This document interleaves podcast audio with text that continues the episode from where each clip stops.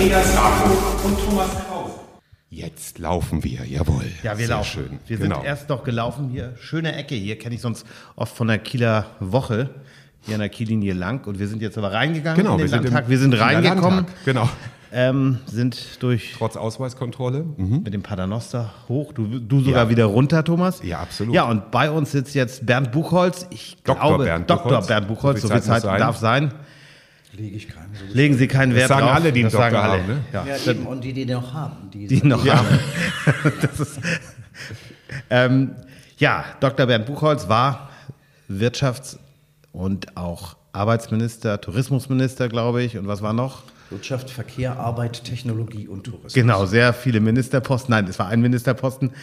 Ähm, dann, ja, kam der Bruch, beziehungsweise was heißt der Bruch? Einfach Daniel Günther hat gesagt, ich brauche die FDP nicht mehr. Sie haben ja damals als FDP gesagt, wir hätten auch weitergemacht. Wenn Sie sich jetzt hier in Kiel umgucken oder in Schleswig-Holstein im November, wir sind ganz transparent, diese Folge erscheint am Sonntag, aber wir zeichnen am Mittwoch auf. Wenn Sie sich hier umgucken, politisch und auch noch draußen gucken, wie sehr vermissen Sie Jamaika, Herr Buchholz? Auch also, äh, ich hätte gerne weitergemacht, das ist ja keine Frage, da habe ich nie ein Geheimnis draus gemacht und Daniel Günther hätte ja auch die Chance gehabt, eine CDU-FDP-Regierung in diesem Lande zu etablieren. Ich weiß nicht, ob er sich manchmal morgens, wenn er aufwacht, auch selber anguckt und sagt, ah, wäre vielleicht doch dann auch die bessere Wahl gewesen. Wir jedenfalls sind als Opposition jeden Tag dabei, ihm zu zeigen, dass es eine Fehlentscheidung war, mit den Grünen zusammen zu regieren. Und ich glaube, das kann man auf den Fluren dieses Hauses und manchmal auch in den Plenardebatten ähm, tatsächlich auch erleben, dass da viel Stress ist zwischen Schwarz und Grün äh, in Fragen, die heute vielleicht eine größere Gewichtigkeit haben, als man es zu Beginn der Legislaturperiode gesehen hat. Asyl, Ausländer, Flüchtlinge, Situation in den Kommunen zu diesen Themen. Da ist halt heillos weite Entfernung zwischen Grünen und CDU in der Politik. Bevor wir jetzt richtig einsteigen, nochmal wollen wir Sie noch ein bisschen vorstellen. Ähm, wer genaueres wissen will, soll einfach googeln oder mal schauen. Bei Wikipedia ist auch einiges zu lesen, aber Sie sind aufgewachsen, geboren in Berlin, Ja. haben dann studiert. Ich meine, Jurist, Juristerei hätte ich fast gesagt, also Jura und ähm, ich glaube auch VWL. Haben das in Berlin gemacht, haben das in Bayern oder wie man eher sagt, Franken, glaube ich, gemacht. In Mittelfranken. Mittelfranken. Erlangen sogar. Genau, in Erle Erlangen, Wissenswertes über Erlangen. Und dann waren sie nachher in Kiel und das ist dann irgendwann Kiel nicht ihre Wahlheimat geworden, aber Schleswig-Holstein. Sie wohnen mit der Familie, meine ich, in Ahrensburg, In Ahrensburg. haben zwei erwachsene Söhne.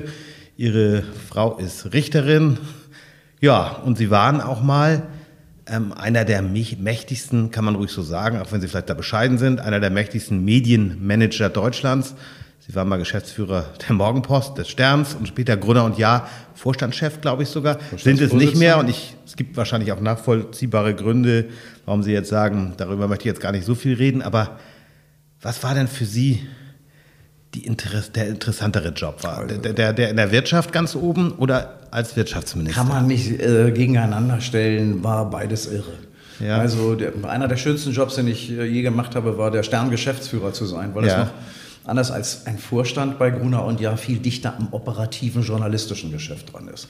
Und das hat halt großen Spaß gemacht. Ja. Das, äh, der 9. November, äh, der 9. September war also, als die beiden Flugzeuge in die Tower in New York eingeschlagen sind, Ja. da reagiert ein solches Produkt wie der Stern natürlich darauf. Da muss man schnell sein, da muss man auch 11. verlagsam- September, genau. 11. Der 11. September. Genau, ja. Der 11. Genau, ja. Ähm, und und äh, solche Ereignisse, wenn sich die Elbe entscheidet, durch den Dresdner Hauptbahnhof zu fließen, äh, dann müssen sie mit Teams unterwegs sein, Geschichten aufschreiben, Fotos äh, besorgen. Das ist so richtig spannendes journalistisches äh, Newsgeschäft. Und das hat mir immer großen Spaß gemacht. Danach war ich dann äh, eben auch Vorstand. Da ist man dann sehr viel strategischer unterwegs, Ja. aber in den Medien einen Job dieser Art zu haben, ich war ja auch Vorstand der Bertelsmann AG, das war schon was Besonderes. Also dann doch mehr Wort als Zahlen oder haben Sie das bereut oder haben Sie gesagt, da hätte ich lieber noch weitergemacht, also mehr ans Journalistische oder dann doch ich lieber Medienmanager? tierisch neidisch auf die journalistischen Kollegen im Haus, äh, weil die ja ihre Neugier äh, jederzeit komplett ausleben können. Und das hat natürlich bei einem Zeitschriftenhaus viel mit Bildern und Worten zu tun.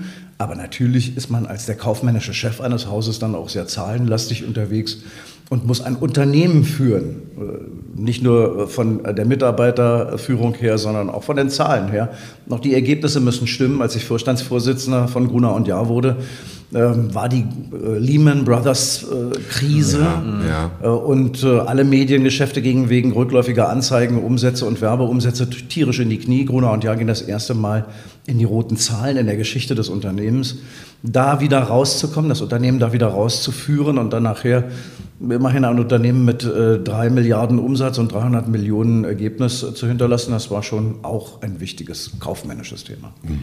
Was ich ganz interessant finde, Sie waren ja auch ähm, vorher schon in der Politik, ich glaube, Chef der jungen Liberalen hier auch, wahrscheinlich in der Studienzeit. 86 bin Genau. ich das. Und waren dann ja auch im Landtag schon mal drin.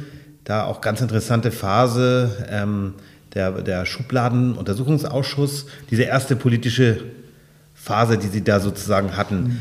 Ähm, wenn, klar, Schleswig-Holstein, Barschel-Affäre ist leider immer noch in. Glauben Sie, dass das jemals aufgeklärt wird? Ich meine, die Frage hören Sie nicht das erste Mal. Um das aber etwas die- abzurunden, ja, Ja. ich habe 86 mein erstes juristisches Staatsexamen gemacht Oh ja, und das war dann vorher, ja. ähm, ähm, eben auch äh, Landesvorsitzender der Jungliberalen. 87 war die Landtagswahl, bei der Uwe Barschel dann in Genf im Hotel Borivage irgendwann Mhm. mal tot in der Badewanne lag. Der Untersuchungsausschuss hier im Landtag war konzipiert, gegründet und ähm, konstituiert. Und man fragte mich als gerade frisch als, als fertigem Jurastudenten mit erstem Staatsexamen, ob ich nicht für die FDP-Landtagsfraktion schon in diesem ersten Baustellenuntersuchungsausschuss mitarbeiten wollte. Und das habe ich auch getan. Okay. Mein Chef, mein damaliger Doktorvater, äh, Erich Samson, vertrat auf der anderen Seite Uwe Barschel selbst. Richtig, ja. Und ich äh, hatte das Vergnügen, Jens Rube, den damaligen FDP-Abgeordneten, vorzubereiten, aber eben auch in alle Sitzungen, auch in alle nicht öffentlichen Sitzungen äh, zu begleiten und damals das gesamte Ermittlungsverfahren, auch das Todesermittlungsverfahren, Uwe Barschel komplett mitzumachen. Das hat dann dazu geführt, dass ich hinterher eine Promotion, eine Doktorarbeit äh, auch zum Recht der parlamentarischen Untersuchungsausschüsse geschrieben habe. Und dann bin ich nach meinem zweiten Staatsexamen 1992 in den Landtag gewählt worden. Und 1993 äh, kam dann die Geschichte auf, dass Wo Sozialminister, musste, ja. genau, Sozialminister Günther Jansen hatte Ja. sich entschieden, Geld zu sammeln und das immer mal wieder Herrn Pfeiffer aus der Schublade äh, zu überreichen, was die ganze Affäre wieder ins Rollen brachte, auch eine zweite Aufarbeitung der eigentlichen Barschel-Affäre zur Folge hätte. Ein Untersuchungsausschuss, der drei Jahre lang ab 1993 bis 1996 gearbeitet hat, dessen stellvertretender Ausschussvorsitzender ich war, das war schon auch eine tolle Zeit. ja und, und wird das je aufgeklärt? Oder gibt es da Akten, die noch verschlossen sind? Oder gibt ja immer die wilden Theorien von das- Herrn Wille? Da- Das, ja, das, das aufzuklären, also da sind schon Leute drüber verrückt geworden, würde ich sagen. Das äh, äh, wird wahrscheinlich schwierig werden, zumal auch einer der, der Hauptbelastungszeuge Rainer Pfeiffer ja inzwischen tot ist. Ähm, da wird es viele un, da weiter Ungereimtheiten geben. Da wird auch so mancher seine eigene Theorie verfolgen. Ich habe zum Todesermittlungsverfahren äh, Uwe Barschel nie eine Meinung geäußert, weil ehrlich gesagt, das war nicht Kern unseres Themas, aber die politische Affäre, die damalige Verstrickung auch von Uwe Barschel in seine eigenen durchaus ja, nachgewiesenen Lügen, das Verhalten eines Menschen in der Staatskanzlei tatsächlich darauf ausgerichtet zu sein, den politischen Gegner verächtlich zu machen aus einer Staatskanzlei heraus, das ist schon eine der politischen Affären, die nicht umsonst die Mutter der politischen Skandale in Deutschland genannt wird. Und daran mit aufklären zu dürfen, war ein großes Privileg. Man muss sich das vorstellen, ein kleiner junger Abgeordneter wird in den Schleswig-Holsteinischen Landtag gewählt, beschäftigt sich mit der Gleichstellungsverordnung und dem Richterwahlgesetz. Und plötzlich drehen sich alle Scheinwerfer aus ganz Deutschland auf den Schleswig-Holsteinischen Landtag. Die Kameras werden auf einen selber ausgerichtet und man findet sich im Heute-Journal und in den Tagesthemen wieder. Das war schon zu Beginn meiner politischen Karriere, meiner, meiner Berufslaufbahn insgesamt, war das schon eine irre Herausforderung, aber auch eine tolle Zeit. Aber interessant finde ich nach wie vor diesen Wechsel von eben Politik in die Wirtschaft, dann wieder zurück in die Politik und ja auch dieses, dieses was Sie jetzt sozusagen, nachdem Sie ja, Wirtschaftsminister waren, eine Legislaturperiode und viele sagen ein erfolgreicher Wirtschaftsminister, dann ausgewechselt worden sind und haben jetzt einen Mann, der ja bestimmt äh, nach außen hin auftreten kann, Ihr Nachfolger, Herr Matzen. Aber ähm, wie oft juckt es denn, dass man sagt, ach Mensch, Daniel Günther, Sie sind ja wahrscheinlich per Du. Daniel, sag mal, Lassen Sie mich erstmal zu dem anderen sagen. Ich finde ehrlich gesagt, dass es in Deutschland ein durchaus Problem ist, dass Ja. der Wechsel zwischen Politik Ja. Und einer Berufstätigkeit draußen viel zu selten stattfindet. Wir bilden eine Politikerkaste heraus, Ja. die in jungen Jahren äh, schon eine politische Karriere machen und die dann nur noch durchziehen, äh, bis sie pensioniert werden. Haben Sie, aber Sie haben das ja auch nicht geplant, vermutlich, oder? Ich habe, hab, nachdem ich 92 in den Landtag gewählt worden bin, Ja. 1994 äh, meinem damaligen Fraktionskollegen Wolfgang Kubicki gesagt, dass ich am Ende der Legislaturperiode aufhören werde, um da mal zu sehen, dass es ein Leben auch außerhalb eines Parlaments gibt. Mir war damals schon diese berühmte Saalkarriere, Kreissaal, Hörsaal, Plenarsaal und nie wieder was anderes. Das war mir suspekt. Und da waren Sie ja, wenn ich richtig rede, 33 Jahre alt? Ja, Ja, ungefähr, ja. Ja, so, ne? Ja, genau. Und äh, habe dann eben bei Gruner und Jahr als Trainee angefangen und als Assistent des Vorstandsvorsitzenden. Das muss man dann, nachdem man vier Jahre im Landtag gesessen hat und parlamentarischer Geschäftsführer war, so mit eigenem Büroblick über die Ja. äh, Förde, wenn ich wollte, konnte ich auch einen Fahrer haben und so weiter, dann so an einem Tisch in der Marktforschung bei Gruner und Jahr zu beginnen und anzufangen, Geolinum-Umfragen per Hand auszuzählen. Das, das war spannend. Das, ja, ich, das, ist, das ist eine schöne Überschrift für unseren Podcast. dann. Aber die, die, die, das ist ein gutes Stichwort, weil Sie haben ja nun in Ihren Stationen, beruflichen Stationen, ähm, unterstelle ich jetzt mal, hatten Sie ja eine gewisse Art von Macht, wie die auch immer ausgesehen hat. Also als Vorstandsvorsitzender eines Milliardenkonzerns und als äh, Minister hat man in irgendeiner Art und Weise Befugnisse und Macht, Machtbefugnisse.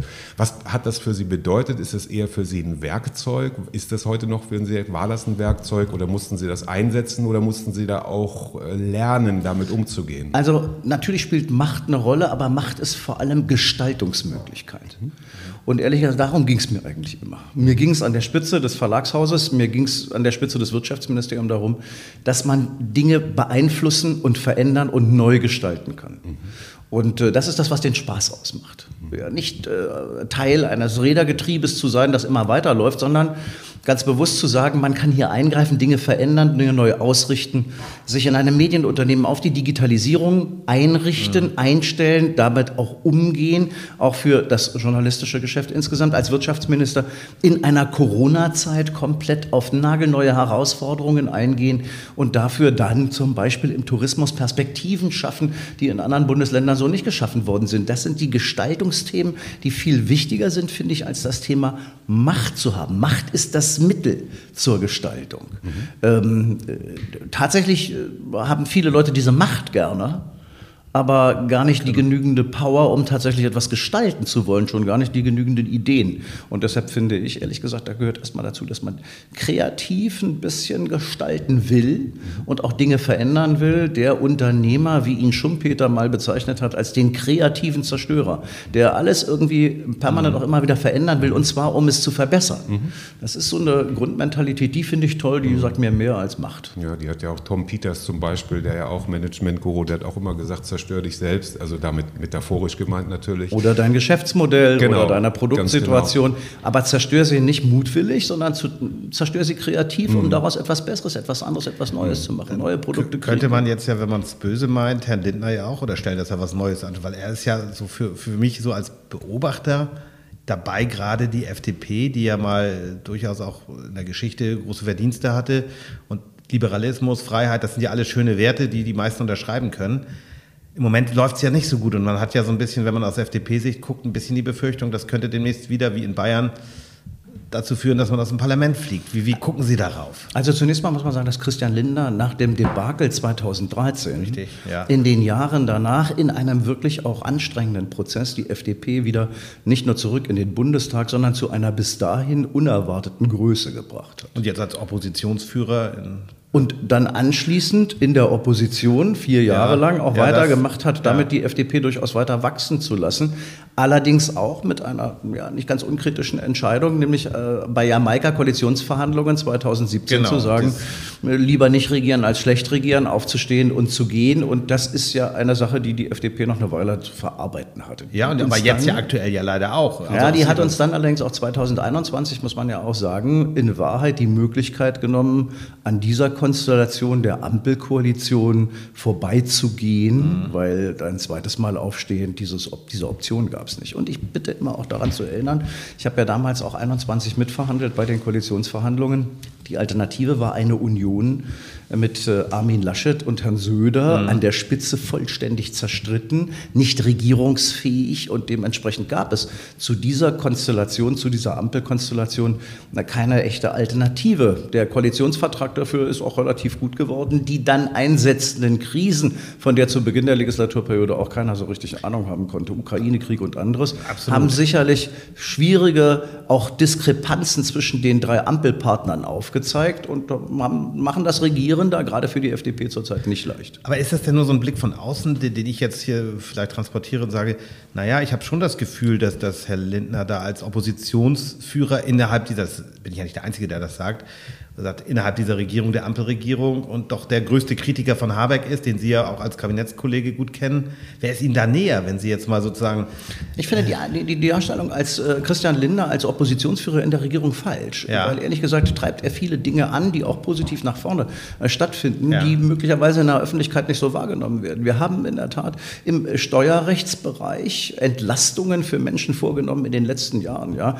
Abbau äh, des, äh, der kalten Progression und so weiter als Stichwort. Stichworte, die sich wirklich bei den Menschen auch auswirken. Darüber wird nicht viel geredet, weil sie von der FDP angeschoben und durchgezogen sind. Journalistisch ist viel interessanter, über den Konflikt zwischen zwei Leuten zu berichten. Und der Konflikt zwischen Robert Habeck und der FDP auf wirtschaftspolitischem Gebiet, dafür kann ich viele Geschichten erzählen. Denn Robert Habeck war auch im Kabinett in Schleswig-Holstein kein ausgewiesener Wirtschaftspolitiker, um das mal deutlich zu sagen.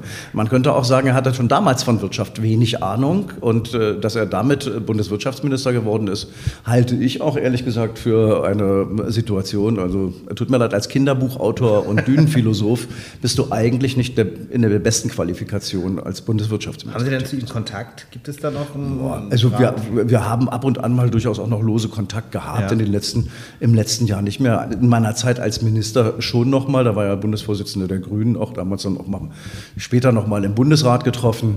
Aber engen Kontakt gab es. Aber helfen solche Feststellungen jetzt der Koalition oder ist das jetzt einfach Ihre Meinung? Das ist einfach meine Meinung. Ich bin ja auch nicht der Helfer der Ampelkoalition in Berlin, sondern Sie fragen mich hier, wie ich auf die Dinge dort gucke. Und da sage ich mal, ja, wir leiden als FDP, glaube ich, kräftig unter dieser Konstellation. Übrigens auch nicht nur, weil andere sich so oder so verhalten. Auch das eigene kommunikative Verhalten der FDP ist durchaus Mitveranlassung dafür, dass wir schlecht ja, dastehen. Ja also, mal, das ist ja auch mal eine Erkenntnis. Ja, und, ja. und ich, ich, bin weit davon entfernt, äh, alle Schuld irgendwelchen anderen Leuten äh, für die aktuelle Situation der FDP zu geben. Da muss in der FDP schon auch selbst was passieren, damit man sich äh, da auch besser darstellt. Aber eins ist auch klar, ähm, ich sag mal, in Bundeswirtschaftsministerium sitzt jemand, der über die letzten zwei Jahre, und das kann man ja auch von Vertretern der Wirtschaft durchaus hören, äh, Vorschläge gemacht hat, die er dann hinterher wegsammeln musste, weil sie erkennbar undurchdacht waren. Mhm. Und das ist etwas, wo jemand, der, sag mal, mit etwas mehr Erfahrung aus der Wirtschaft äh, da sitzen würde, das äh, würde einem Bundeswirtschaftsministerium sicherlich gut tun. Ich dachte schon bei Peter Altmaier vorher, äh, dass es äh, schwierig ist, das in eine bestimmte Richtung zu toppen. Da machen wir uns da nichts vor. Auch die CDU hat Bundeswirtschaftsminister kreiert, äh, die von ihrer Materie nur begrenzte Ahnung hat. Stichwort Kommunikation und FDP. Äh, Kollege Kubicki, tragen Sie das alles mit, was ähm, er noch so von sich gibt? Oder jetzt, also ich versuche möglichst wertfrei zu klingen. Ja. Wolfgang Kubicki ist ein eigenständiger Kopf, der sagt seine eigenständigen Dinge. Auch während der Corona-Krise habe ich nicht alles geteilt, was Wolfgang Kubicki gesagt hat. Und wir haben uns teilweise in der Regierung in Schleswig-Holstein auch anders verhalten als das, was er öffentlich vorgeschlagen hat. Das ist aber in der liberalen Partei so, dass wir uns nicht nur wechselseitig mögen und tolerieren, sondern dass wir uns wechselseitig diese Meinungsfreiheit Und dass auch alle überzeugend da, gute Rhetoriker sind. da, da liegt mir viel daran, in einer Partei zu sein, in der man auch mal, und das ist Wolfgangs Art, auch mal deutliche Worte, vielleicht manchmal auch übers Ziel hinausschießende Worte äh, sagt, aber oft, und das muss man schon bitte auch sagen, oft den Nerv trifft, auch wenn es überzeichnend formuliert ist. In Wahrheit ist an ganz vielen Stellen äh, an dem, was Wolfgang Kubicki sagt und gesagt hat, viel im Kern dran, auch wenn man im ersten Augenblick ähm, sich zurücklehnt und sagt, musste das jetzt wieder so übertrieben Ja, dafür fehlt leider die Zeit, das jetzt genau zu beleuchten. Na, ein Segen. Ich bin nämlich auch nicht dafür da, jetzt irgendwelche Äußerungen richtig. von Wolfgang Kubicki. Das ist richtig. Aber gehen wir nochmal auf die Wirtschaftsminister. Wir haben ja nun mal Herrn Habeck als Wirtschaftsminister, da haben Sie schon gesagt, äh, Schulnote vielleicht eher 4 minus oder 5. Versetzung gefährdet. Versetzung stark gefährdet. Wenn Sie Ihren Nachfolger sich angucken? Würde der- ich ungern bewerten. Würden Sie ja. ungern Es bewerten? gibt aus der Wirtschaft, es gibt aus der Wirtschaft, wissen Sie, diesen alten berühmten Satz, der heißt, es gibt immer zwei Idioten im Leben. Das eine ist der Vorgänger und das andere ist der Nachfolger. Äh, und äh, deshalb reden äh, darüber, wie der Vorgänger oder der Nachfolger ist. Also, Aber holt er sich bei Ihnen Rat, wenn ich mal so, ich weiß, das würden Sie jetzt irgendwie hat es am Anfang sagen. gesagt, dass er das, äh, Ja, das hat er gesagt, tun ja. würde. Er hat es aber bis jetzt Sie haben ja auch schon mal einen Spatenstich zusammen gemacht, glaube ich. Ja? Also ja, und er ist ja auch ein wirklich sehr, sehr sympathischer Mensch. Also man kann mit ihm ja äh, nicht nur äh, viel Spaß haben und, und reden, er muss dafür sorgen, dass die Dynamik, die, glaube ich, in den letzten fünf Jahren, gerade im wirtschaftspolitischen Bereich, im verkehrspolitischen Bereich in diesem Land, glaube ich, etwas zugenommen hatte. Schleswig-Holstein ja, hat sich ja nicht dadurch ausgezeichnet, dass man mit großer Dynamik Wirtschaftspolitik vorangetrieben hatte. Und ich glaube, ehrlich gesagt, da ist uns in Jamaika was gelungen, nicht nur mir alleine, sondern dem gesamten, der gesamten Jamaika-Regierung, Infrastrukturprojekte voranzubringen, äh, wirtschaftliche Belebung zu schaffen, Ansiedlung von industriellen Großprojekten aufzugleisen, um ähm, eine völlig andere Dimension des äh, Wirtschaftens in Schleswig-Holstein und damit auch immer daran denken, wir machen nicht Wirtschaft aus Selbstzweck, sondern ein Bruttoinlandsprodukt bestimmt auch die Größe eines Landeshaushalts und damit die Mittel, die man in andere Themen für Kindergärten, Schulen, für Biodiversitätsprogramme und alles Mögliche einsetzen kann. Die Steigerung der Wirtschaftskraft ist das, der, der Weg dahin, die Dinge, die man politisch umsetzen will, erst auch zu ermöglichen. Und da haben wir eine große Dynamik, finde ich, in den letzten fünf Jahren in der Jamaika-Koalition hingelegt. Und da hat der Kollege jetzt sicherlich zu tun, damit diese Dynamik mindestens mal zu halten. Äh, Und äh, ist meine Aufgabe in der Opposition äh, deutlich zu machen, dass ihm das äh, nur begrenzt gelingt. Sie sind ja jetzt, ich habe es mir mal hier aufgeschrieben, aber ich kann nicht alles vorlesen, weil sonst sprengen wir den Rahmen. Sie sind Sprecher für Wirtschaft, Verkehr, Tourismus, Arbeitsmarkt, Digitalisierung, Innen- und Recht. Also das steht auf der Homepage der FDP oder auf der Das ist FDP-Fraktion. mein, mein Schicksal, das Na, ist das- das, das alles, was ich aus dem alten Ministerium an Themengebieten mit mitgebracht habe ne? und parallel dazu der einzige Jurist in der Fraktion bin Okay. und deshalb die ganzen Innen- und Rechtsthemen inklusive Ausländer, Asyl, Flüchtlingsfragen, Datenschutz und so weiter, aber auch Polizei und Justiz, alles das mitgeerbt habe. Sehen Sie sich denn als jemand ähm, politisch schon ein bisschen im Wartestand zu sagen, okay, ich bin jetzt mit 62 ja nicht alt genug, um in den Ruhestand zu gehen, also möglicherweise könnten Sie das, aber Sie wollen es nicht und das ist ja auch nicht, wäre ja auch viel zu früh. Aber sehen Sie sich eher so, oh, ich gucke mal, ob ich vielleicht auch mal wieder in die Wirtschaft gehe oder gucken Sie auch, Mensch, mal gucken, wie lange die da klarkommen? Also ehrlich gesagt, in die Wirtschaft zurückzugehen, darüber denke ich ganz wenig nach. Okay. Äh, Das liegt aber auch daran, dass die Branche, aus der ich komme, in den Medien eigentlich in Deutschland, also pff, oberhalb des Bertelsmann-Vorstands gibt es da jetzt relativ wenig, was man da noch erreichen könnte. Und da müsste man dann einen großen Spaß daran haben, zum Beispiel nochmal irgendwie eher auf kleinerer Flamme, kleinere Einheiten intensiv zu führen. Ich hatte immer den Traum, mal ein äh, Medienhaus führen zu wollen, das wirklich eine, ähm, eine Konnektivität schafft zwischen ähm, Printprodukten, Fernsehen, Radio, also allem, was man in den sozialen Medien auch noch, dass die, die, die ja. Multimedialität komplett ausspielend, möglicherweise bei einer regionalen Abo-Zeitung oder so. Das mal tatsächlich so, das hätte mir Spaß gemacht heute, würde ich mal wir sagen. hatten ja, Könnte es ja auch jetzt. Ja, wir hatten ja Simone vorbei. Lange bei uns. auch ehrlich gesagt gelaufen und Ja. äh, das ist es nicht. Und politisch muss man sagen, ich weiß nicht, ob ich im Wartestand oder eher im Abklingbecken bin. Also äh, ich, würde, ich, ich würde sagen, als äh, Oppositionspolitiker haben einige mir im letzten Jahr gesagt, sie sind überrascht, wie intensiv ich in der Opposition unterwegs bin. Sie sind wahrnehmbar, ja, auf Weil jeden Fall. sie gedacht gut, haben, ja. ich würde jetzt, nachdem ich als Wirtschaftsminister nicht mehr gewollt bin, dann schmollend in der Ecke sitzen und äh, nichts mehr machen. Den Gefallen tue ich nicht. Aber blicken wir nochmal auf die Medien. Wir haben ja auch hier in Schleswig-Holstein einige Medienhäuser. Ich will jetzt gar nicht, das geht jetzt nicht um Bashing, aber es geht darum, dass aus, in meiner Wahrnehmung viele Medienhäuser, nicht nur in Schleswig-Holstein, sondern bundesweit, es nicht geschafft haben, diese, diese Transformation. Die ist ja auch nicht einfach. Die ist nicht einfach, um Gottes Willen. Aber wir sitzen halt jetzt, äh, haben jetzt noch immer ein paar Abonnenten, die Verlage, aber es werden immer weniger. Die sind im Schnitt, glaube ich, 75 Jahre alt. Das muss man sich vorstellen, im Schnitt. Und ja, wo sind die Modelle und wie kriegen, weil wir brauchen ja, wir können, ja, können es ja nicht TikTok überlassen und auch nicht Instagram oder wie kriegen die Medien, sie sind Mann, der sich da auskennt, wie können Medien Vertrauen zurückgewinnen jetzt? Ja, wir sehen ja, dass diejenigen, die tatsächlich funktionieren, diejenigen sind, die jedenfalls ein bestimmtes Qualitätsniveau erreichen und halten, das dann schon auch äh, das Publikum überzeugt und attraktiviert, so dass man äh, da äh, unterwegs ist. Gucken Sie sich die Zeit an, ja. gucken Sie sich die Frankfurter Allgemeine an, die inzwischen über eine Reichweite verfügt, die sie als reines Printprodukt niemals gehabt hätte. Ja. Und so gibt es ja auch viele Medien, die in Wahrheit über die ich sag mal, Kapitalisierung der Reichweite, die sie erreichen, auch ein Geschäftsmodell in der Zukunft haben könnten, wenn es gelingt, auch auf digitale Art und Weise eben das Geschäftsmodell darzustellen. Und äh, da haben wir uns sicherlich, muss man selbstkritisch ja sagen, Anfang der 2000er Jahre auch alle als Verleger ein bisschen was vorgemacht, dass wir gedacht mhm. haben, wir könnten rein Werbeerlös getrieben mhm. äh, der, das, das qualitätsjournalistische Geschäft finanzieren. Wenn Sie sich klar machen, dass ein Stern im Jahr 2000 schon hätte 12 Mark kosten müssen. Mhm äh, wenn er keine Anzeigenumsätze gehabt hätte. Und ich weiß nicht, wer das damals bezahlt hätte. Also, Nein, aber glaube, viele, viele haben ja heute noch nicht erkannt, weil sie falsche Bezahlmodelle haben. Wenn ich irgendwo einen Artikel lesen will, dann kann ich den nicht einzeln kaufen. Manche machen das ja sehr gut, die bieten dann eben an, willst du den Artikel lesen, zahl das.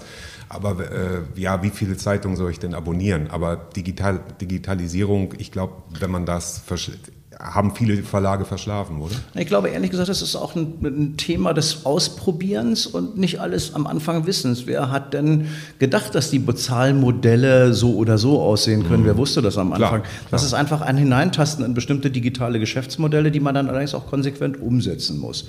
Und es ist eben immer noch vom Medium her gedacht, immer die Frage, welche Aufgabe will ich mit diesem Medium eigentlich erfüllen? Was hat der Konsument davon, wenn er mich als Medium konsumiert? Das sage ich jetzt mal bei regionalen Abo-Zeitungen, die nicht ihr Hauptaugenmerk auch in den journalistischen Ressourcen darauf legen, regionale Berichterstattung zu machen.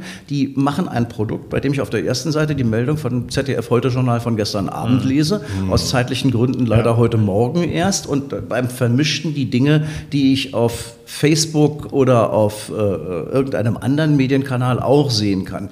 Was eine regionale Zeitung leisten muss, ist wirklich die regionale Berichterstattung, die ich sonst nicht kriegen kann. Ja, und da gehen in die Gemeindevertretung. schlummert noch viel Potenzial, auch, ich sag mal, auch regionale Anzeigengeschäfte, regionaler Werbegeschäfte, äh, die äh, man durchaus umsetzen kann. Also Qualität im journalistischen und Vermarktungsmodelle auf der anderen Seite, die konsequent umgesetzt werden, das ist aus meiner Sicht die Zukunft eines vernünftigen journalistischen Geschäfts. Denn wir brauchen Qualitätsmedien in diesem Land. Es gibt Ecken auf der Welt, wo man heute schon nur Dudelfunk empfangen kann. Und da fehlt die Kontrolle von Macht, nicht nur von politischer, sondern auch von wirtschaftlicher Macht durch diese, in Tüttelchen gesprochen, vierte Gewalt.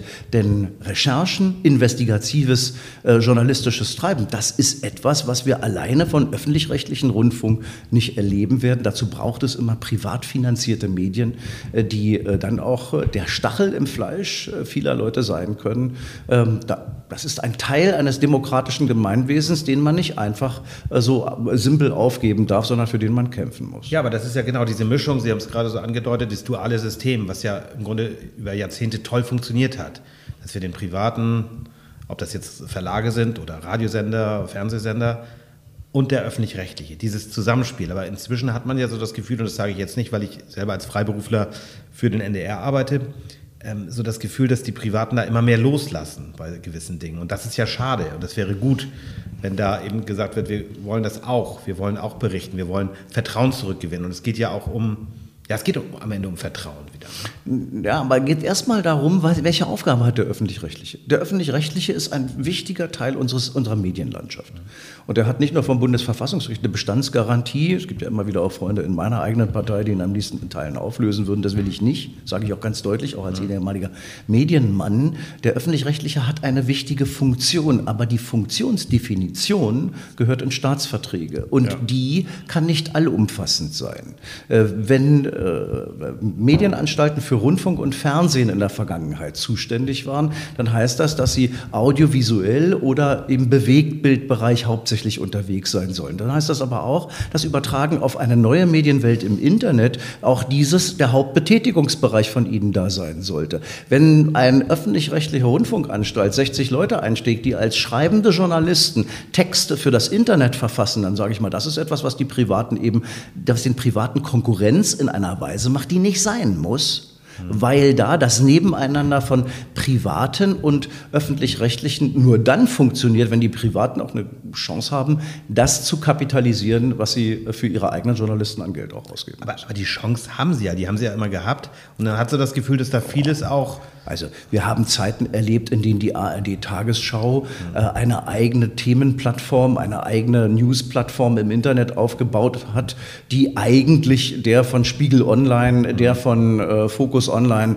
äh, hundertprozentig glich und noch mehr Leute im redaktionellen Apparat eingesetzt hatte, die sich nur mit Schriften, also mit Texten äh, beschäftigt haben, die verschriftlicht waren. Aber das, das ist ja zwischen reguliert im Sinne von, dass es dann einen Sendebezug haben muss. Genau, oder, ne? vernünftig reguliert ja. auch insoweit, als dass ja. man eben hier eine klare klare Abgrenzung dabei ja. macht. Jetzt gibt es neue Staatsverträge, die den Rundfunkauftrag neu definieren. Da sage ich mal, mir ist diese Definition etwas zu schwammig. Das geht meinen alten Verlegerkollegen auch so, äh, dass wir da uns schon äh, vorgestellt hätten, dass man zu einer etwas konsequenteren Auftragsdefinition für den öffentlich-rechtlichen kommt. Denn an der Auftragsdefinition hängt auch, was alles finanziert werden muss. Und ich bitte mal auch zu fragen in Deutschland, ist es tatsächlich so, dass dieser wirklich wichtige öffentliche rechtliche Rundfunk, der in Deutschland 9 Milliarden Euro jährlich die Gebührenzahlerinnen und Gebührenzahler kostet, dass der so groß dimensioniert ist in Teilen wie bei uns. Das gibt es nirgendwo anders. Die BBC verfügt nicht über annähernd so viel Geld und ist die zweitgrößte Rundfunkanstalt vom Volumen her in der Welt an dieser Stelle. Das geht aus meiner Sicht mit einer Konzentration und Fokussierung auf einen Medienauftrag auf auch anders und dann kann man auch dem Gebührenzahler das eine oder andere an Gebühren ersparen, wenn man Dinge eben nicht macht, die Private in Wahrheit besser können. Warum muss öffentlich-rechtlicher Dudelfunk stattfinden, wenn ich das im Privaten auch gut kapitalisieren kann? Oder auch im Bereich Unterhaltung kann man sicherlich auch über viele sprechen. Das, ja, ist, ja. das ist manchmal gar nicht so einfach, weil ein privatrechtlicher Sender äh, zum Beispiel so den Grand Prix der Volksmusik wegen seiner Werbekunden gar nicht ausstrahlen würde. Das ist vielleicht ein Teil der Kultur, die auch in den öffentlich-rechtlichen Bereich reingehört. Ich glaube ehrlich gesagt, der Auftrag des öffentlich-rechtlichen ist eben genau das zu machen, Information durchaus auch unter Unterhaltung, aber überall da, wo das eben durch Private auch nicht geleistet werden kann, äh, dann hat der, der öffentlich-rechtliche genauso eine wichtige Funktion wie die privaten Medien. Also da gibt es noch viel Arbeit, um einfach mal so ein bisschen den Sprung zu machen auf die Wirtschaft. Das hängt ja alles miteinander zusammen, das wissen wir ja. Wie hoffnungsvoll sind Sie um so ein bisschen Optimismus? Sie sind ja ein optimistischer Mensch, aber viele haben ja im Moment so denken, okay, ich gucke nach die ganze Geschichte mit dem Terrorismus, Hamas, äh, Israel, diese furchtbare Geschichte. Wir haben natürlich einen Ukraine-Krieg, der uns seit letztem Jahr beschäftigt. Wirtschaftlich, wir haben Inflation, wir haben irgendwie Sachen und trotzdem leben wir immer noch in einem Land, wo es uns allen gut geht oder auch in Europa. Aber dieses, dieses Gefüge, dass das zusammenbleibt, dass wir ähm, optimistisch in die Zukunft gucken, gibt es dafür Anlass oder eher zur ja, es gibt dafür Anlass, optimistisch zu sein, wenn ja. man die Weichenstellungen richtig vornimmt. Ja. Wenn man tatsächlich für die Zukunft ausgerichtet sagt, das, was wir an Wohlstand haben, fällt nicht vom Himmel, mhm. sondern das müssen wir auch immer wieder neu erarbeiten und darauf müssen wir uns auch immer wieder neu ausrichten. Und da habe ich in den letzten Jahren durchaus Bedenken insoweit, als das, was unser soziales, marktwirtschaftliches System ausmacht, immer mehr wir dazu übergehen, dass staatliche Regulierungen in fast allen Bereichen dazu führen, dass wir in Planwirtschaft übergehen. Der ganze Energie Markt ist inzwischen ein Markt, äh, der mit marktwirtschaftlichen Instrumenten immer weniger agiert. Da muss man dankbar sein, wenn dann eine Bundesregierung keinen Industriestrompreis für 5% der deutschen Wirtschaft einführt, sondern eine Absenkung der Stromsteuer für alle im verarbeiteten Gewerbe. Das ist Marktwirtschaft. Ja, das ist eine marktwirtschaftliche Lösung, während das andere planwirtschaftliche Eingriffe äh, sind. Und wie das sich auswirkt, das konnte man nicht nur in Planwirtschaften vergangener Tage erleben, sondern. Das sehen wir alle selber im Gesundheitssystem, wo in Apotheken plötzlich Arzneimittel mhm. knapp sind. Da hat man ja, also als 1961 in Westberlin geborener, hat man da Anwandlungen, sich an alte DDR-Zeiten zu erinnern, wo in Kaufhäusern vorne gesagt würde, nee, hier gibt es keine Waschmaschinen, keine Toaster gibt es da hinten. Also das, das Ergebnis von Planwirtschaft, Marktwirtschaft ist da viel stärker auch Wohlstandserhalten und äh, deshalb muss man dir auch mehr Raum lassen. Chancen haben wir allerdings gewaltige. Ne? Also auch in Zukunft jetzt. Ja, ja. Äh, nehmen Sie nur einfach in diesem Land die Möglichkeiten. Die Umstellung unserer Energie, die wir ja alle wollen. Wir wollen alle möglichst regenerativ äh, Strom produzieren und Energien äh, schaffen. Die sind bei uns im Norden besonders ausgeprägt. Nicht nur der Wind an der Westküste, ja, also die Fläche, Photovoltaik, sonst irgendwas. Alles schafft Möglichkeiten. Und da, wo die Energie produziert wird, findet auch immer die Wertschöpfung statt. Das war in der Vergangenheit so, so wird in Zukunft so sein. Deshalb ist das, was zurzeit zu ermöglichen ist in Schleswig-Holstein. Also eine Ansiedlung einer großen Batteriezellenfabrik ist ja nur ein Anfang. Ja, aber ich sage auch, da sind viele Möglichkeiten, aber dann gibt es aus meiner Sicht, das ist jetzt nur wieder die Beobachtende, so Störfeuer leider auch aus Ihrer Partei, also Herr Wissing, der ja vor einiger Zeit über E-Fuels dann nachdachte, wo man sagt, was, wo kommt der es ist wissenschaftlich erwiesen, dass es Bullshit ist, was er sagt in dem nee, Moment. Tut mir leid, da bin e ich von, Ja, also, ja, aber glauben Sie wirklich, dass das funktioniert? Da bin ich ganz und gar anderer Ja, okay. Wie, wie Dann lasse ich mich gerne... Ja, wie, wie, wollen Sie das Fliegen denn zukünftig ermöglicht? Also eine, eine äh, Maschine mit 200 Mann Besatzung, die düsenangetrieben unterwegs sein wird, wird mit Akkus im äh, Kofferraum schwer unterwegs sein können. Und da brauchen Sie, wenn Sie regenerativ unterwegs sein wollen, synthetisch erzeugtes Kerosin. Und das, das, können Sie erzeugen, indem Sie aus Windstrom Wasserstoff machen, den Sie methanisieren genau. und dann als künstlichen, als synthetischen Kraftstoff verwenden. Und der ist dann im Teil einer Kreislaufwirtschaft und nicht mehr CO2-Ausstoß der alten Art und Weise. Genau, da, darüber kann man sicherlich auch reden. Und das, meint, das meinte ich jetzt nicht, sondern es war ja eher so dieses zu sagen, dieses schon beschlossene Verbrenner aus, also beim Auto. Und da wird ja so ein bisschen suggeriert. Ein, ein, völlig, übrigens, ein völliger Unsinn, das Verbrenner auszubeschließen. Kommt doch nicht darauf an, ob es verbrannt wird oder nicht, sondern die Frage ist, was energetisch hinten rauskommt und ob ich damit die, die, die CO2-Ausstöße der Welt verschlechtere oder verbessere. Ja, die Möglichkeit, synthetischen Kraftstoff in einem Verbrenner zu verbrennen, ist eine technologische Möglichkeit, von der ich nicht sagen kann, ob sie nicht im Jahr 2030 und 2035 die Art sein wird, die sich sogar durchsetzt. Ja, es wird ja immer weiter daran geforscht. Ich glaube nicht, dass irgendjemand ernsthaft sagt, ich will das verbieten. Das, genauso wenig, da gebe ich Ihnen auch recht, ja, das Verbrenner auszubeschließen. Die Europäische Union sagt doch den, das Verbot des äh, Verbrennermotors. Das ist eine ideologische Festlegung, genau. die ehrlich gesagt mit Technologieoffenheit nichts zu tun hat. Das, das kann man so sehen, das, ist, das kann ich Ihnen auch sehr gut folgen. Nur was ich meine, ist, dass ja doch die Industrie und vor allem auch leider die europäische und die deutsche Industrie es auch so ein bisschen verpennt hat. Wenn ich mir VW angucke, BMW, Mercedes, gerade VW ist so, so ein Patient, wo ich denke, oh je, da ist so viel schiefgelaufen. Unter Herrn Dies dachte ich, okay, da kriegen Sie noch mal die Kurve. Aber es war in der Tat. Also ja. die deutsche Automobilindustrie hat lange auf äh, beiden Ohren und beiden Augen ja. äh, blind und taub gesessen und das, was Welt ja, da musste, da musste so ein Elon Musk das ist an vorübergegangen. Ja, der, der, nicht nur Elon Musk, sondern da ist auch in, äh, in Korea und anders genau, da sind auch äh, vorgeführt worden, wie es anders gehen kann. Und das hat dann zum Umdenken der deutschen Automobilindustrie erst spät geführt. Klammer auf, weil man natürlich in Wahrheit mit dem Diesel und den Verbrennermotoren alter Bauart so super erfolgreich weltweit war. Ja. Äh, wer ist schon als Unternehmer auch bereit, sein Erfolgsmodell, wenn es super erfolgreich ist, ständig kreativ in Frage zu stellen. Da sind wir wieder bei dem Gestaltungs Aber das ist das, was Sie vorhin sagten. Das ist der kreative ja, ja. Zerstörer, ja, der aber, bei aber, VW und bei äh, Mercedes viel früher hätte da sein müssen, um zu sagen, wir müssen hier mal was ganz Neues probieren. Nehmen wir mal an, heute erfindet in Kiel jemand den Solarantrieb, dass mit so einer kleinen Solarzelle ein SUV von 3,5 Tonnen betrieben werden könnte. Die Sonne muss dazu gar nicht scheinen. Nobelpreis, alles cool gelaufen. Das löst ja aber trotzdem nicht unser Verkehrsproblem, oder? Das weiß ich nicht, ob das nicht unser Verkehrsproblem ist. Ich finde ehrlich gesagt die Verpönung des Individualverkehrs für sich erstmal falsch. Worum geht es dann in den großen Innenstädten? Also wir reden jetzt nicht für, von Schleswig-Holstein.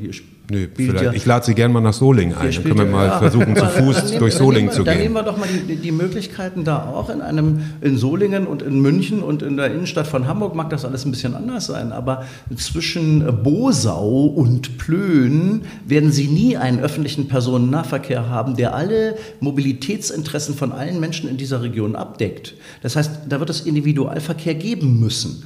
Und in Städten mag das anders sein. Dafür gibt es ja auch Modelle, ob in Wien oder in London, ja. die Innenstädte gegebenenfalls auch frei von Individualverkehr zu halten. Aber die Verpönung und das Aber wer hat denn jetzt, ich habe ja den Individual, ich habe das ja mit keinem Wort jetzt gesagt, oder haben Sie das jetzt pauschalisiert? Das habe ich, hab ich an der haben Stelle Sie raus genau so rausgehört. Ja, genau. Thomas ist mit der Bahn hier, hat aber ein Auto, muss ich. Ja, Nein, aber wenn ich, wenn ich äh, natürlich zwischen Bosa und hier, das ist ja nun aber auch wirklich äh, ein tolles Beispiel, das kann ich Ihnen auch folgen und da sollen Sie auch dann mit Ihrem SUV langfahren. Das gönne ich Ihnen ja. So, mit Ihrem Fahrzeug langfahren, wie auch immer.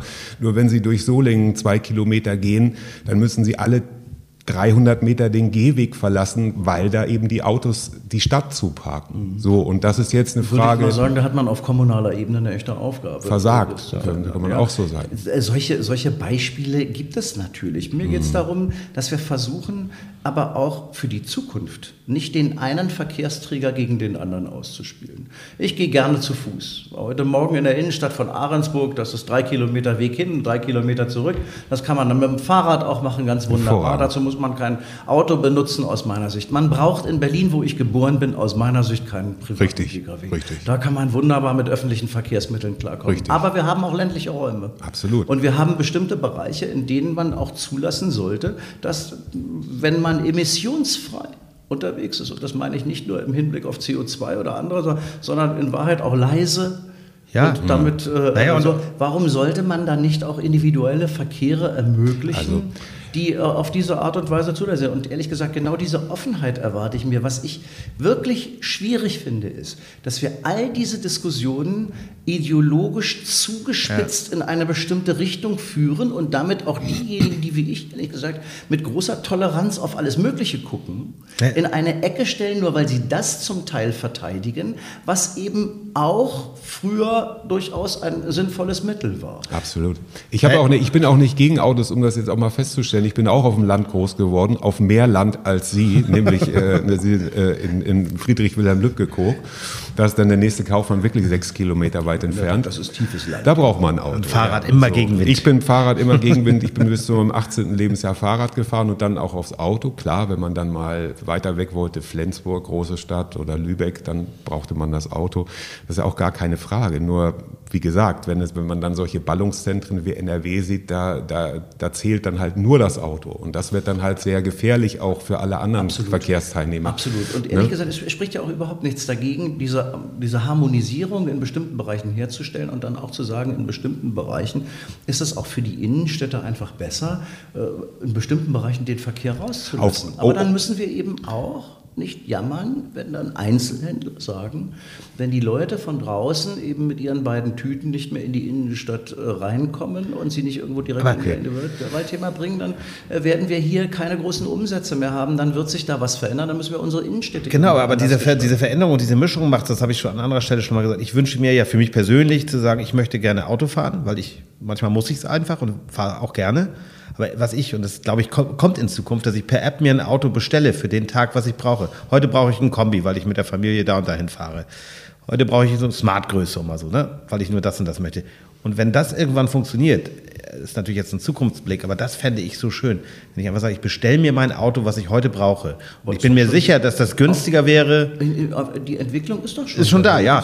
Das wird durchs autonome Fahren nachher interessant, weil dann kann das Auto zu mir vor die Haustür kommen. Ich nutze dieses Fahrzeug und gebe es wieder ab. Und wenn ja. ich in der Tat kein Bedürfnis mehr danach habe, das zu meinem Eigentum zu zählen, ja. und ehrlich, mhm. in meiner Generation war das noch so ein bisschen Freiheitsthema, dass man sein eigenes das war ganz wichtig früher, ja. war ganz wichtig. Ja, wieder der meine, Vernunft steht bei mir auch ein Auto vor der Tür. Für, für meine Söhne vielleicht nicht mehr so wichtig oder so, aber das ist doch eine Entscheidung, die jeder Jetzt sind wir bei der, bei der Frage, wollen wir eine freiheitliche Gesellschaft sein? Es wird uns ja abgenommen. Oder wollen wir eine Gesellschaft sein, in der eine Mehrheit allen anderen sagt, was am besten für sie ist? Ich bin immer noch liberaler und für eine freie Gesellschaft, naja, in der die Individuen immer noch frei entscheiden können, wie sie leben wollen. Und dass das natürlich auch beinhaltet, dass man verantwortungsbewusst ist. Freiheit geht immer nur mit Verantwortung zusammen. Und das heißt auch, dass ich an die Gemeinschaft denke, an die Freiheit des anderen denke. Aber und dass wir das miteinander. Genau, aber das sehen wir ja bei der Generation, die jetzt kommt, und damit meine ich jetzt nicht die radikal äh, irgendwie sagen, wir wollen das und das,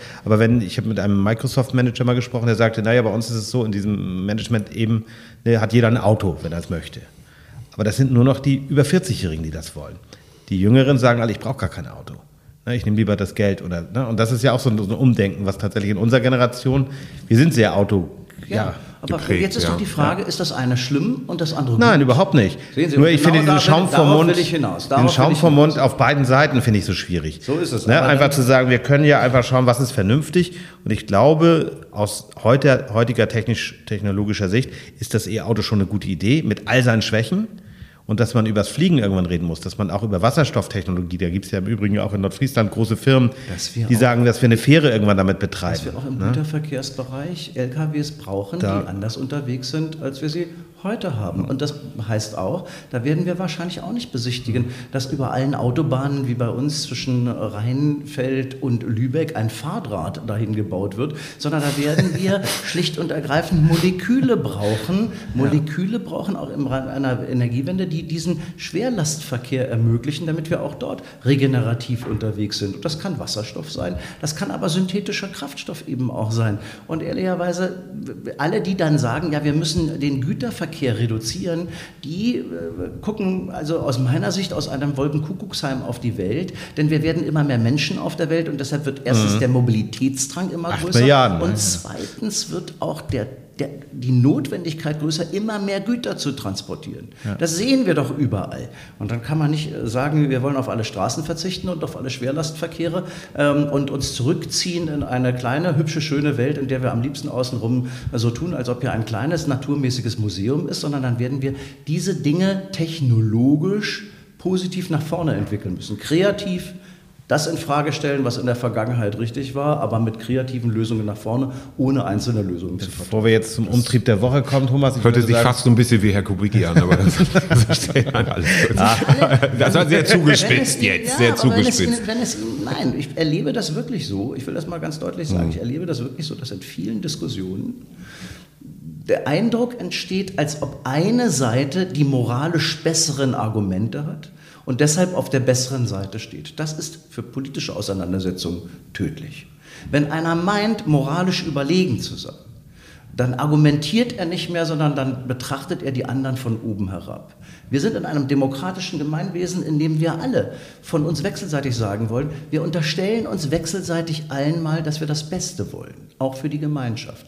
Und dann wir. findet eine Diskussion auf anderem Niveau statt. Das ist jedenfalls die Art und Weise, wie ich sie mir vorstelle. Und die haben wir an vielen Stellen in der Vergangenheit durchaus verlassen. Das hört sich doch ganz vernünftig an. Das schreiben wir uns dann mal auf die Fahnen. Du wolltest was sagen. Ich wollte einfach nur noch mal die letzte Frage, einfach die, die mich wirklich interessiert. Wie sehen Sie denn das 49-Euro-Ticket? Ist das ein guter Ansatz oder ist das im Grunde auch schon eine falsche Richtung? Also, um ehrlich zu sein, ähm, ich hätte mir gewünscht, dass man, äh, wie man das so für einen Marketingmenschen wie mich äh, macht, ja, man macht eine, ein Sonderangebot, ein Kampfpreisangebot erst, wenn das Produkt stimmt.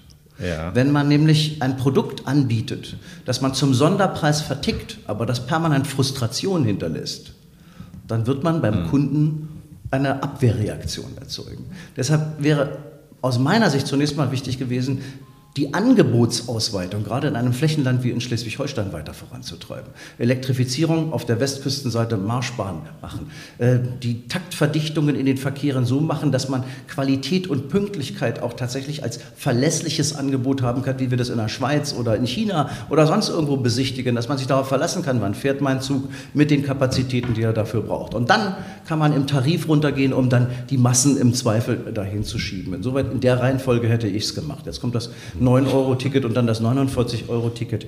äh, Jetzt das früher. 59-Euro-Ticket. Ja. Es ist ein, das muss man ja sagen, ein Riesenerfolg insoweit, als dass wir in diesem berühmten Modal Split, also in dem äh, Thema, wer nutzt eigentlich welche Verkehrsmöglichkeiten, 8% der Menschen tatsächlich zum Umswitchen komplett auf den ÖPNV gebracht haben. Das ist eine Riesenzahl.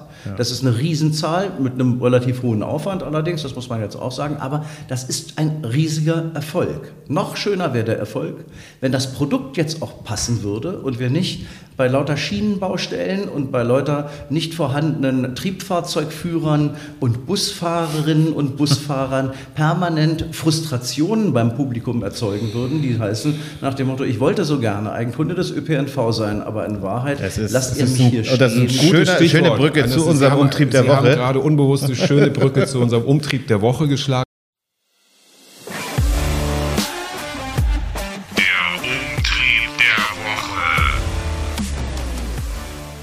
Sie das dürfen ist relativ einfach, weil wa- was treibt einen am meisten und das sind die Dinge, mit denen man sich am meisten beschäftigen muss. Ich muss mich diese Woche mit einer äh, Verhandlung vor dem Landesverfassungsgericht beschäftigen am Freitag, äh, wo es ums Kommunalverfassungsrecht geht, wo es um die Frage von Fraktionsstärken geht und ich, ich muss mich heute am Mittwoch damit beschäftigen, dass ein Bundesverfassungsgericht gerade die ähm, Finanzierungsmöglichkeiten über Sondervermögen, so wie sie im Bund, aber auch hier im Land gemacht wurden, als verfassungswidrig komplett gekippt hat.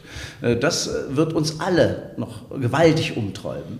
Denn es äh, führt dazu, äh, dass die Schuldenbremse eben nicht so einfach mal ausgehebelt werden kann, sondern dass wir mit den Haushalten versuchen müssen, klarzukommen und die Krisendefinitionen, die in Corona und sicherlich auch bei Ukraine äh, richtig waren, die Gelder, die wir da dann an Schulden aufnehmen, auch tatsächlich zur Bewältigung dieser Krisen genutzt werden müssen und nicht geparkt werden können, um sie für andere Dinge einzusetzen. Das wird für den Bundeshaushalt, das wird für den Landeshaushalt Schleswig-Holstein eine riesengroße Herausforderung. Das wird für Klimaschutzprogramme und andere Themen eine riesengroße Herausforderung. Das wird uns politisch in den nächsten Jahren sehr, sehr beschäftigen. Dass das alles in dieser Woche stattfindet, ist das, was mich umtreibt. Sehr Ja. schön.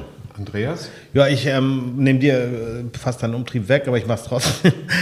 ähm, die Bahn ist auch mein Umtrieb. Ich habe dieses 49-Euro-Ticket und bin jetzt aber hier von Flensburg nach Kiel mit dem Auto gefahren, weil die Bahn nicht zuverlässig ist, beziehungsweise zu lange dauert. Und kurz vorher war ich äh, mit der Familie in Prag. Wir haben uns schön ein Ticket gekauft ähm, von Flensburg nach Prag. Ein halbes Jahr vorher, total gefreut. Man muss nicht umsteigen. Bin ich schon nach Berlin gefahren mit diesem tschechischen Zug. Wunderbar. Aber kurz vorher entscheidet sich die Bahn, aus welchen Gründen auch immer, diesen Zug ausfallen zu lassen, informiert mich aber nicht und macht jetzt, wir reden von über 600 Euro, auch noch Zicken bei der Erstattung. Und das äh, treibt mich um. Das ist so ein bisschen dieses Thema, was Sie sagten, ja, alles schön und gut. Wir wollen alle die Bahn nutzen, weil es ja auch praktisch ist und auch oft erholsam bei langen Strecken. Aber es ist in der Praxis eine Katastrophe, das muss ich einfach so sagen. Und es ist so traurig und so bitter. Wir sind dann mit dem Auto nach Prag gefahren, das ging schneller als mit der Bahn leider. Es ging sogar überraschend gut. Aber trotzdem finde ich es schade, weil das wäre eine Strecke, die ich gerne mit der Bahn gemacht hätte. Kann ich absolut Ja. verstehen. Und ehrlich gesagt, das ist ja auch ähm, als ehemaliger Verkehrsminister etwas, was mich tierisch umgetrieben hat. Damals, äh, zu meiner Zeit, war das Thema hauptsächlich ein Thema für die Pendler, die nach Sylt äh, wollten, zwischen Ja. Nibel und Westerland, Ja. jeden Tag auf einen Zug warteten, äh, der dann ihnen ermöglichte, dort arbeiten zu können. Sie hatten und dann keine Alternative. Wieder pünktlich haben die keine Kinder vom. Kindergarten abholen zu müssen. Und äh, was da auch für private Schicksale gelaufen sind, die einfach schlicht und ergreifend, weil es ja die einzige Möglichkeit war, äh, mit öffentlichen Verkehrsmitteln mit dem, mit, auf der Schiene dahin zu kommen, das ist schon schwierig. Das ist genau das, was ich vorhin sagte. Äh, Wenn das Produkt nicht ganz stimmt, ist die Frustration groß. Sehr hoch. Ich darf das mal nahtlos übernehmen. Das letzte Mal, als wir unseren Podcast in Lübeck aufgezeichnet hatten, da bin ich dann auch, wollte ich auch mit der Bahn fahren und kurz bevor es losging, hieß es, Zug fällt aus. Da hatte ich dann keine andere Wahl, als mich von Solingen ins Auto zu setzen und dann nach Lübeck zu fahren. Und das ist dann schon auch sehr anstrengend. Dieses Mal war es ein bisschen besser. Da stand ich dann schon am Bahnhof, also beziehungsweise der Zug zum Bahnhof fiel dann auch schon aus. Wir reden von zwei Stationen, aber es ist dann immer doch auch ärgerlich, dann dahin zu kommen. Am Bahnhof habe ich dann mal mitgezählt. Also mein Zug hatte 20 Minuten Verspätung. Ich hatte dann auch Zeit genug mitzuzählen. Ich bin dann auf, ich glaube, bei 24 Durchsagen von verspäteten Zügen habe ich aufgehört. Sie sind Ich aber kreativ Das darf nicht dabei. wahr sein. Sie, also ja, jedes Mal ein anderer Grund. So, ähm, aber da hat man sich ja als Bahnreisender fast schon dran gewöhnt. Dann kam mein Zug und der fuhr dann auch und der fuhr auch gut, hat mich dann äh, direkt nach Kiel äh, gebracht. Äh, auf der letzten in Hamburg sind dann zwei äh, Personen zugestiegen, ein Ehepaar mittleren Alters. Die haben sich dann auch sofort in die erste Klasse gesetzt. Ich bin erster Klasse gefahren. Wer früh bucht, der zahlt ja auch nicht so viel. Das geht ja dann auch mit einem super Sparpreis für arme Journalisten. Und ähm, die saßen dann sich da. nicht rechtfertigen. Dann kam, ja, ich weiß, ich bin bei der FDP, ich muss mich da erst noch ein bisschen Müssen Sie akklimatisieren. Ich muss mich gegen abklären. erster Klasse. Nee, okay, gut. Ich war auch erster Klasse zurück vielleicht. Nein. Und dann kam ein Pärchen, setzte sich also zielstrebig dann auch in die erste Klasse, war auch frei genug, kann ja dann auch jeder machen. Bis dann der Schaffner kam und der ähm, forderte dann auf und sagte, ja, ich habe mal eine Frage. Also wir haben jetzt ja das Deutschland-Ticket und ähm, wir hatten in dem vorherigen Zug schon wegen Vandalismus Verspätung und äh, die hat dann also so lange gequatscht, bis der Schaffner entnervt aufgegeben hat, aber sie dann auch noch aufgefordert hat, dann setzen Sie sich aber wenigstens in die zweite Klasse. Weil Im im Intercity, ICE, ne? im, Inter, ja- im. Intercity Express sind Sie hier völlig fehl am Platz mit dem Deutschlandticket. Das hat er mit Nachdruck gesagt, ist dann aber weitergegangen, weil er wohl keinen Bock auf Papierkram hatte.